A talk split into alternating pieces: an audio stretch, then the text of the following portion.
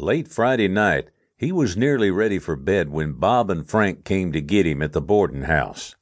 It's Clay, Bob said. Tonight, someone worked the old man over in the alley behind the Gold Slipper Saloon. Is he dead? Whit asked, hurriedly redressing. We're afraid so. We took him to the doc's, but he's been beat up bad. Who in hell's name would want to beat that old man up? Whit asked, growing angry. Frank shook his head. We can't figure it either.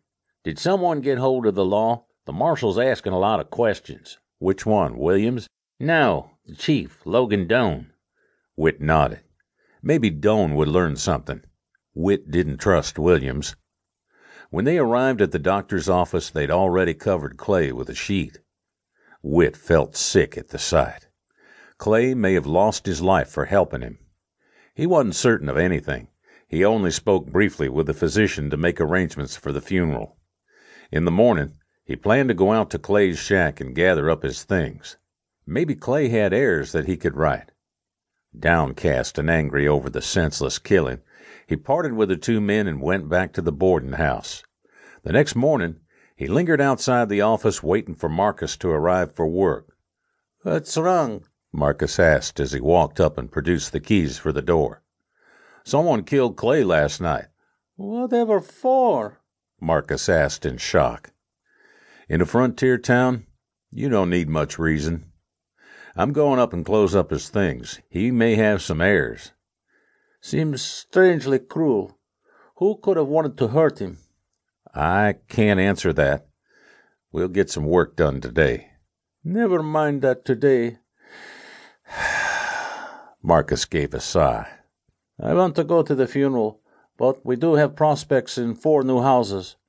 We'll get 'em built, Whit said, and started to leave. The funeral? Marcus asked. When is it? This afternoon, Whit said, his mind more on the reason for Clay's death than any ceremony. At the old man's shack, Whit turned Clay's favorite burro loose. The animal wouldn't go far, and he felt assured it could survive in the barren desert. Then he circled the rickety residence for any sign of a clue that anyone had been nosing around the place, but the wind had swept any trace from the hard packed ground. Heavy hearted, he opened the leather hinged door. A sharp wind whistled through the loose structure. Among the supplies, Whit found a metal box and opened it. There were a few faded letters. He began to read Dear Claiborne, I pray this letter finds you in good health. I have put flowers on Fay's grave each year as you requested. The cemetery is well kept with the money you've sent, and the fund is deposited at the Yarbo Bank. Mr. Gray's son is now the chief cashier and handles the matter frugally. The stone you bought for Fay is beautiful. I know she would have been pleased. I hope in the twenty years since you left Kentucky that you've had a good life in the gold business.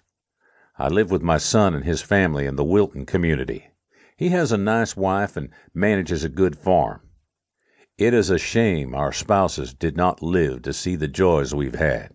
Whit closed the letter as he sat back on the army cot. He would need to gather up the things of value and send Clay's sister the proceeds of his estate. After an extensive search, all he found was a small pouch of gold. He shook his head, disappointed there was not more to send to Clay's relatives. Then something shiny on the floor caught his glance. A silver concho lay in the dirt just inside the door. Clay never wore such a hammered piece of silver. On his haunches, he studied the button. Why was it on the floor?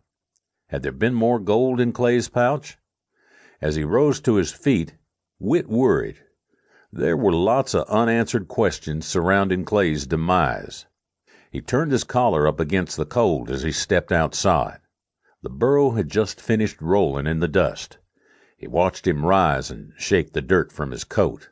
Perhaps Marcus could write the letter to Clay's sister.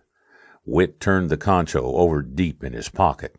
If there had been a thief, he'd been very neat to leave everything intact. Perhaps, Whit mused as he hurried back to town,